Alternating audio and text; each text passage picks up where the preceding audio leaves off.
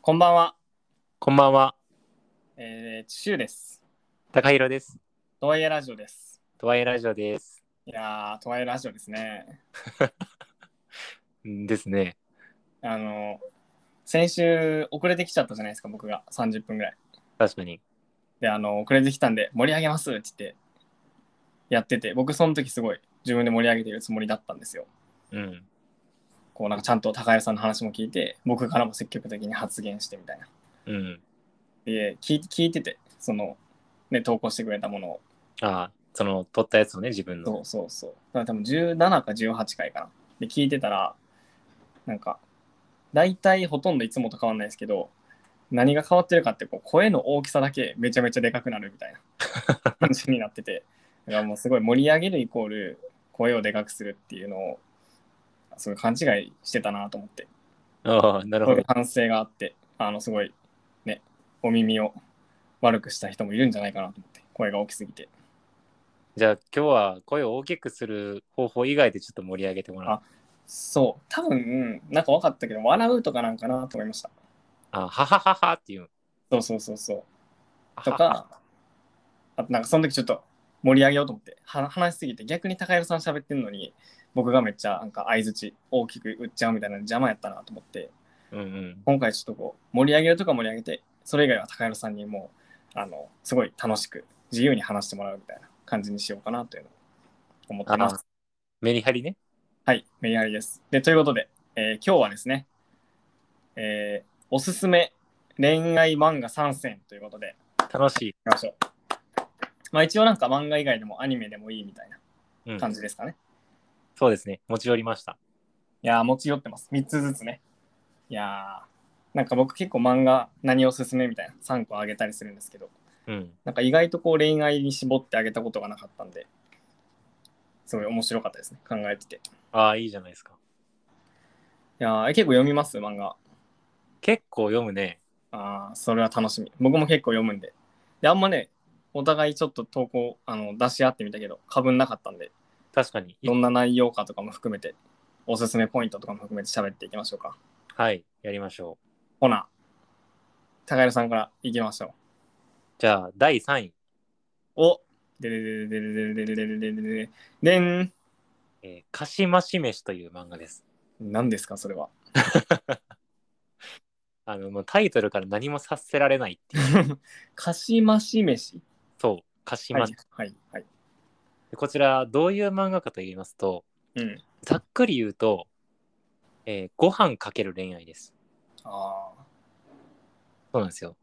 この漫画には主にね、登場人物が3人おりまして、何で、3人とも大学の同級生だったんだけど、まあ、その親友が亡くなって、そのお葬式で再会したことで、え3人で一緒の家に住もうっていうことで、ルームシェアが始まるんですよね。へえ、なるほど。で、えっと、まあ、それぞれいろんなバックグラウンドがあったりするんですよ。うんうん例えば、一人は、えーすごく繊細で、えー近くに住んでる、まあ、その大学の教授のことが好きなんだけれども、はいはい。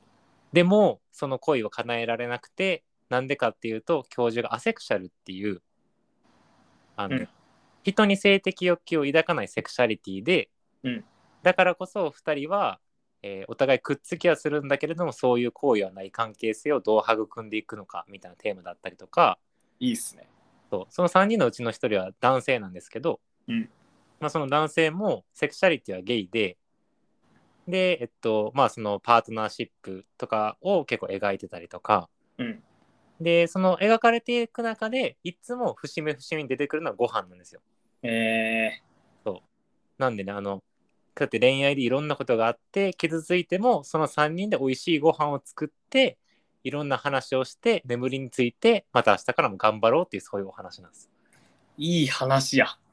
そう、あの、何がいいかというと、もうこのご飯のまず美味しさ、そうね、美味しそうに見えるね。めちゃくちゃ美味し そう。であのレシピもちゃんと紹介してくあれて、えー、面白いな。なんか新しいですね。そうなんですよ。で、2つ目はやっぱね、あの、見事な心理描写。へあの、人が言語化できないレベルでの深層心理を漫画に起こしてくる。ー、えー、すご。そう。だから結構ね、あの、胸を人によってはえぐられる系漫画だと思うんですけど、あそうそう。それでもまあ読みたい人はぜひこの鹿島市飯を読んでみてください。ー鹿島市飯。はい。おすすめです。鹿島市ので住んでるってことかな鹿島市っていう地域で。飯以外わかあー全然出てこないんだよ、じゃあ漫画の中でも。らん。うん。鹿島市は何かわからなかった。ちいょっやー、でも面白そうですね。とはい。いやー、いいですね。ありがとうございます。じゃあ、私、はい。第3位。第3位。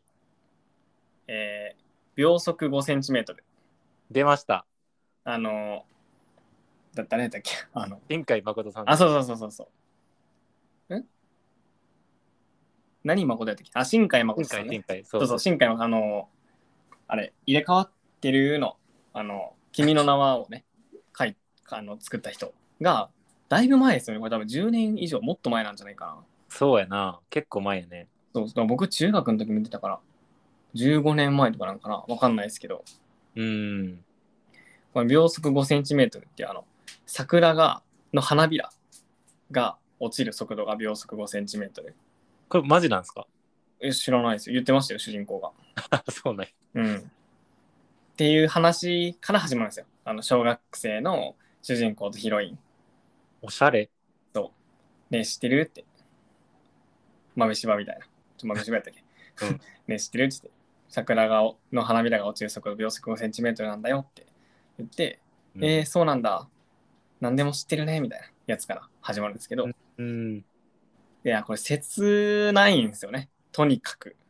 いやーもうそう。とにかく切ない、ずっとずっと。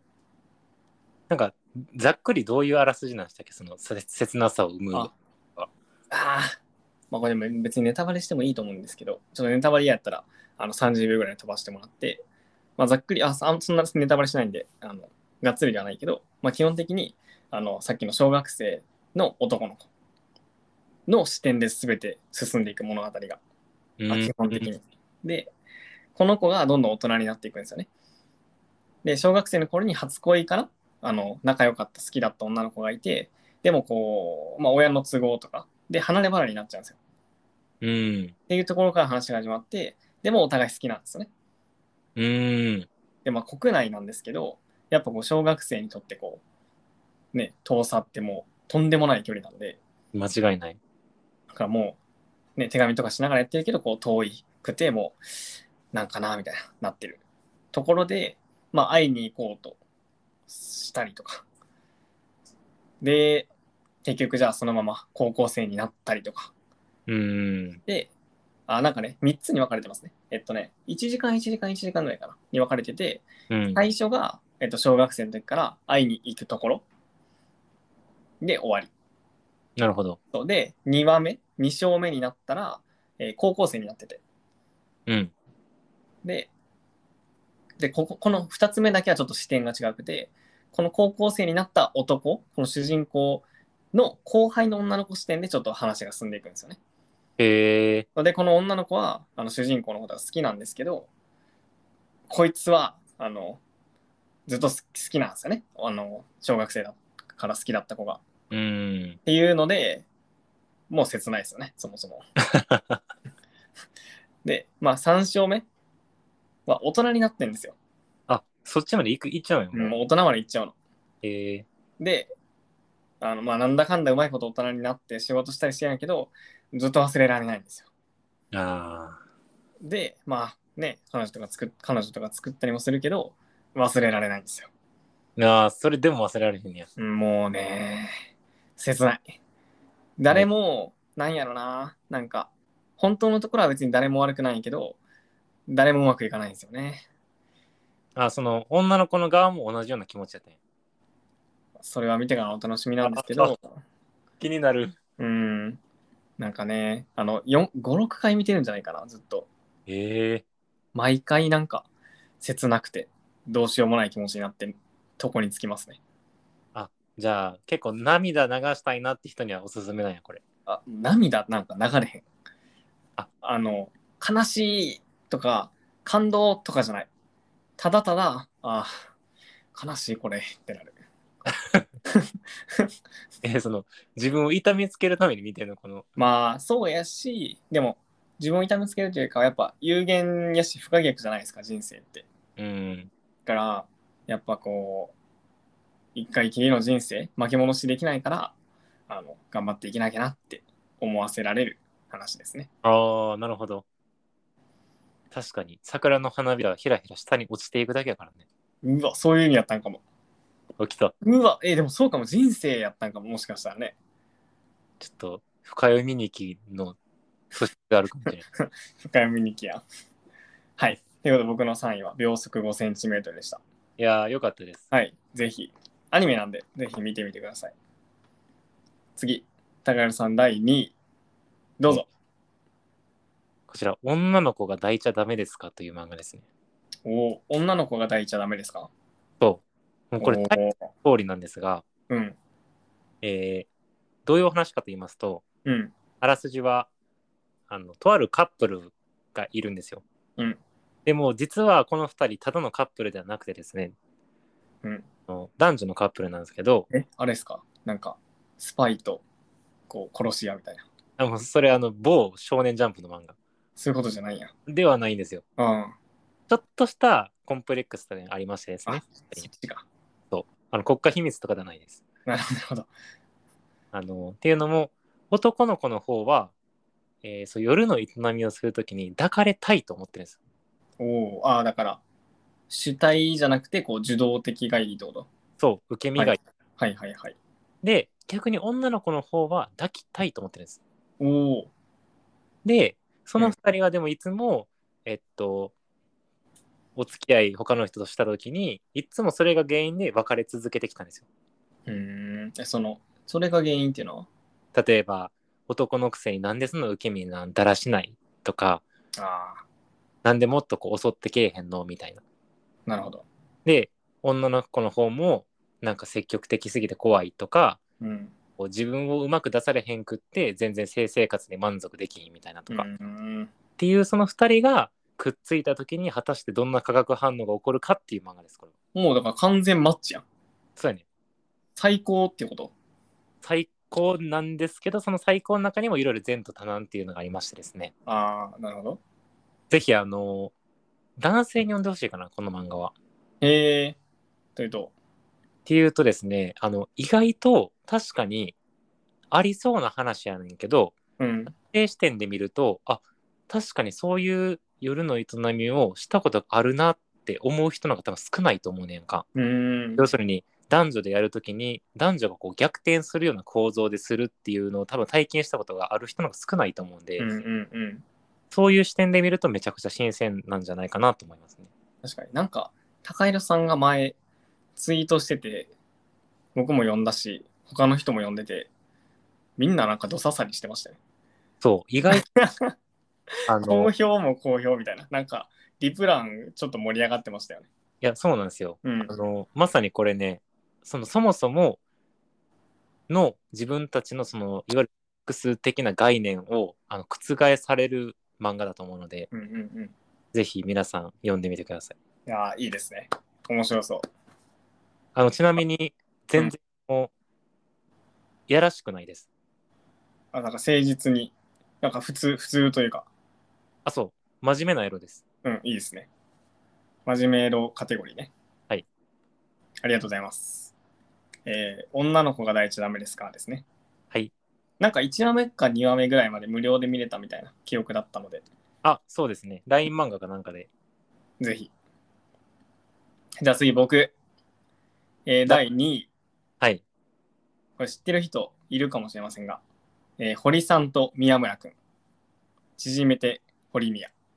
おー名作い高橋さん、どの時期から知ってますやうちに漫画あるんですよね多分全巻これ、あの、ウェブ漫画から始まるって、は始まってるって知ってますあへえそうなんや こちら、あの、子さんぶらしていただいていいですかどうぞどうぞあの、こちら僕が中学生の時にすでに何百話ぐらい進んでたウェブ漫画だったんですよ。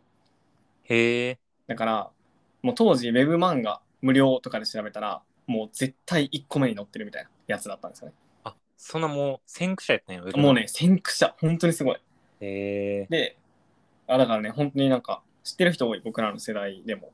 うーんでで最近その何リメイクされてというかこうあの書く人がついてこうな何コミックっぽい漫絵になって綺麗な絵になってコミックとして販売されてるみたいな感じそういうことやったんや。もともとはもっとね線もあの少ないし色もうん。何そんなにこうグラデーションもないうん、パソコンとペンなんペンタブじゃなくてペンタブでしたっけ、まあ、書くやつでこう書いたみたいなものだったやつですね。で、これはあの僕めっちゃ好きで、中学生とか高校生の時ね、多分週1ぐらいに公開更新されてたのかな、1話ずつ。それをいつも楽しみで見てたんですけど、うんまあ、話の内容としては、あの堀さんっていう、もうね、陽キャも陽キャみたいな、ギャルみたいなはいはいはい。女の子。金髪。うん、あれ金髪茶髪茶髪。茶髪かゆきちゃんね、金髪を見ますよ。後で話しますね。違うキャラか。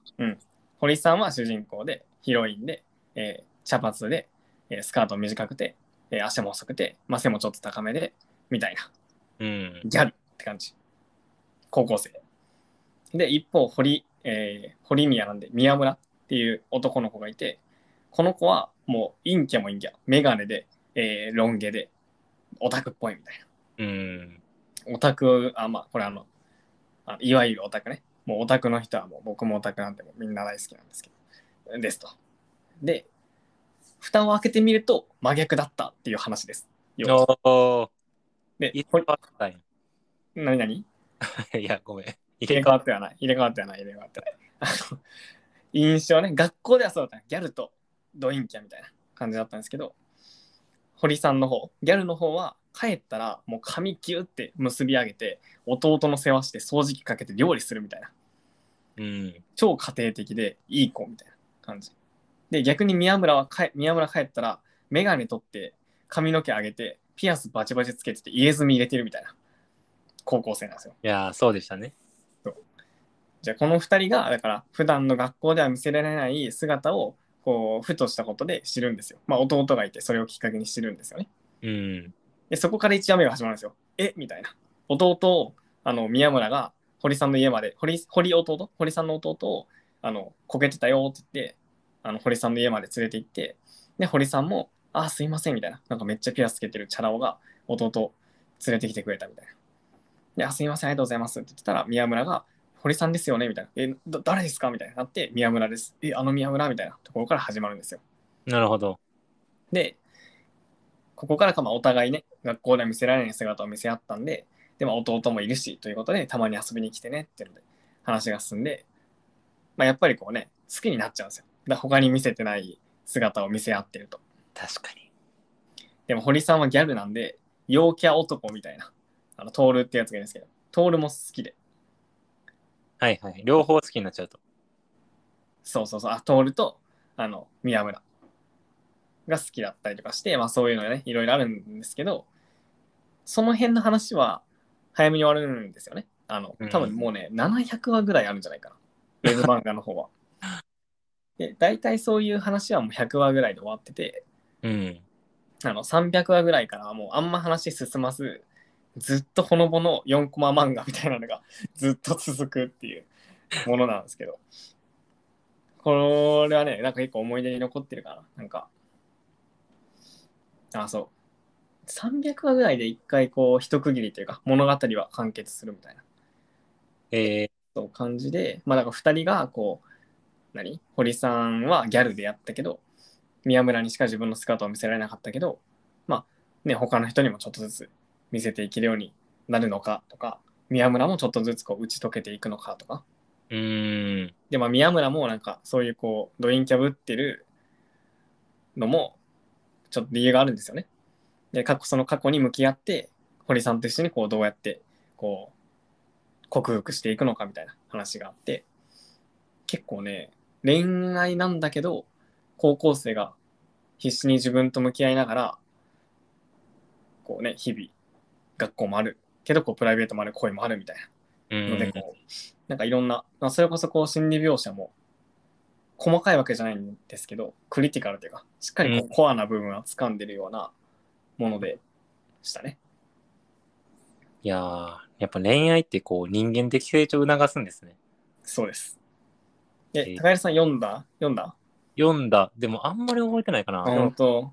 でも確かにちょこちょこその心理描写がすごいパンって結構こうセリフでドカンって出てくるみたいなうん。シンプルやけどすごい刺さるようなセリフが出てくるような漫画やったなっていうのは覚えてるい覚えや、ます。そうなんですよ。で、僕はゆきちゃんが好きでした。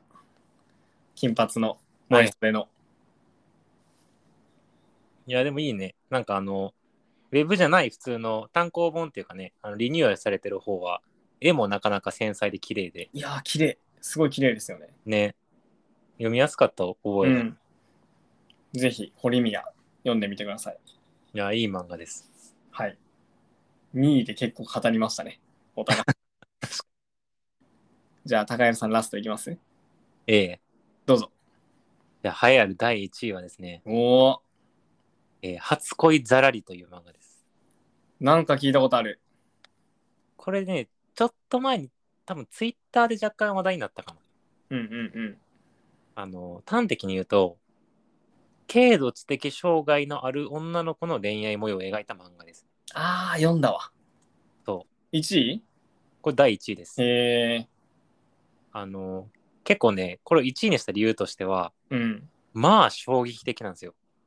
へっていうのも、今まで確かに、まあ、一般的な、そのいわゆる健常者とカテゴリーされる子たちの恋愛漫画もちろんあったと思うし、え。うん。まあ多分中にはその障害のある子のえー恋愛模様を描いた漫画もあったと思うんですけどうん。見事にこの真ん中要するに健常者というカテゴリーにも属さないしうん。まあ障害者手帳とかもらってるんだけれども軽度みたいな、ういわん。ゆるこのグレーゾーンの女の子を描いた漫画っていうのはおそらく今までなかったんですよ確かに。だからこの作中本当にグレーゾーンならではの苦悩がめちゃくちゃ出てくるんですよねうーん。こんなにリアルにこの当事者の声を反映させた恋愛漫画描けるのかっていうぐらいにあのリアルすぎてマジで胸をえがえぐられるんでへえ。あのぜひこれは全国民に一度見ていただきたいなと思うぐらいにはすごい秀逸な作品です。いや、いいですね。多分、これあれですね、上下に分かれてて、あそうそうそう上上を読んだ。上下やったかないやでも4巻ぐらいあった気がする。ああ、そうそう。なんか一巻とかを読んだかな。でもめっちゃ面白かった。なんか、すごいね。そうまさに、まさにって感じ、あの、今言ってくれた内容通りで、なんか、こんな感じなのかっていうのが、リアルに描かれてましたね。ああそうそうなんかあのまさにそのこの視点をこちら側に投影してくれてるというかうん。あのすごいこっちも読んでるこっちも没入していくような漫画だと思うんでうん。あのぜひこれはねちょっと毛色が違う恋愛漫画としてすごいおすすめしたかったので1位にしましたねいやー、いいですね。ありがとうございます。はいいきますか、僕。そうですねでは工藤君の第1位をえー、僕の第1位。4月は君の嘘です。あーピアノ少年だピアノ少年って言ってる。4月は君の嘘。えピアノじゃなかったっ けピアノ、ピアノ。ピアノ少年、そうやね。ピアノ少年とバイオリン奏者の女の子の漫画やなそうそうそうそうそうそうそう。はいはいはいあのー、ピアノでもう伝説になるぐらい、神童と呼ばれたような、あの、昴生君っていう中学生が主人公。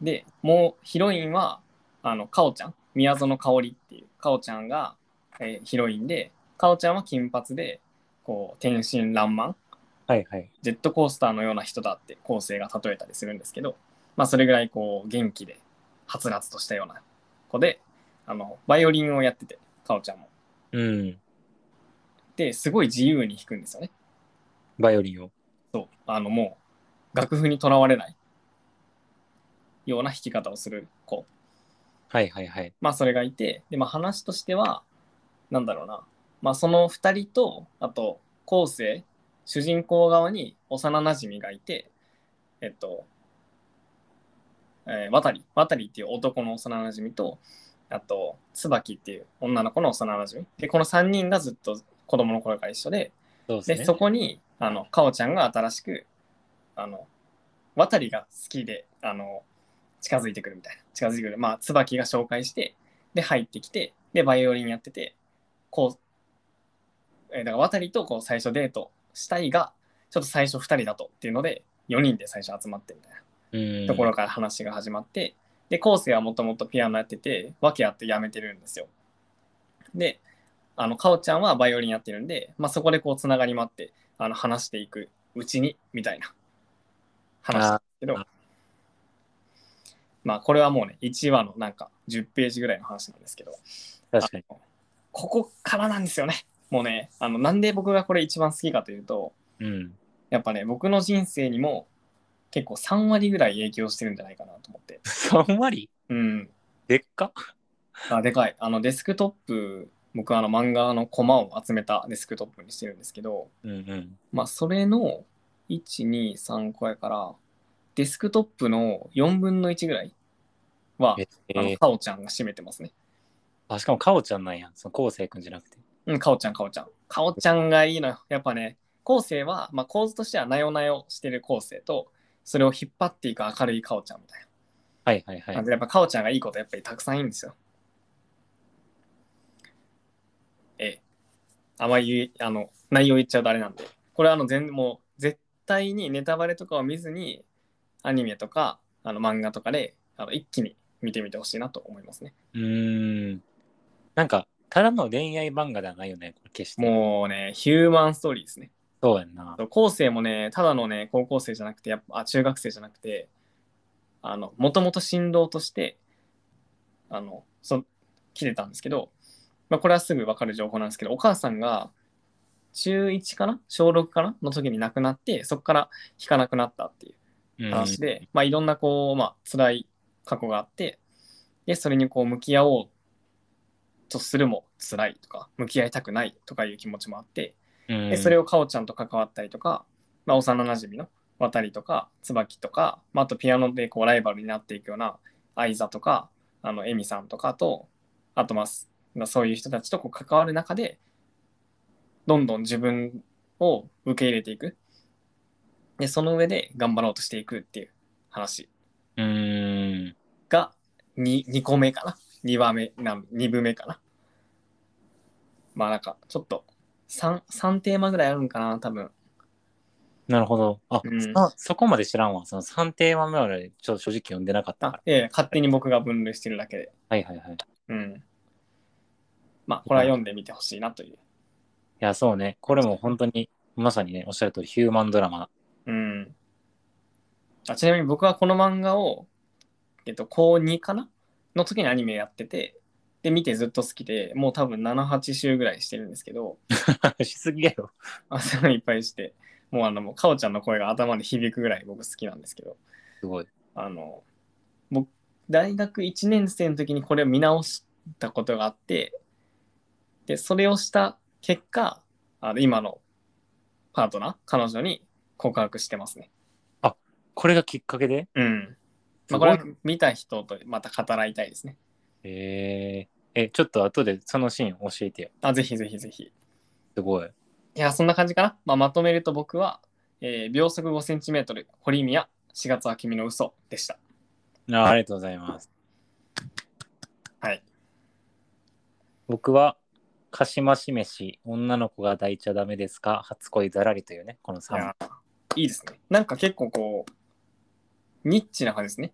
なんかこう、ラライン漫画っぽいですね。ああ、そうね、確かうに。ん。漫画っぽい。いいですね。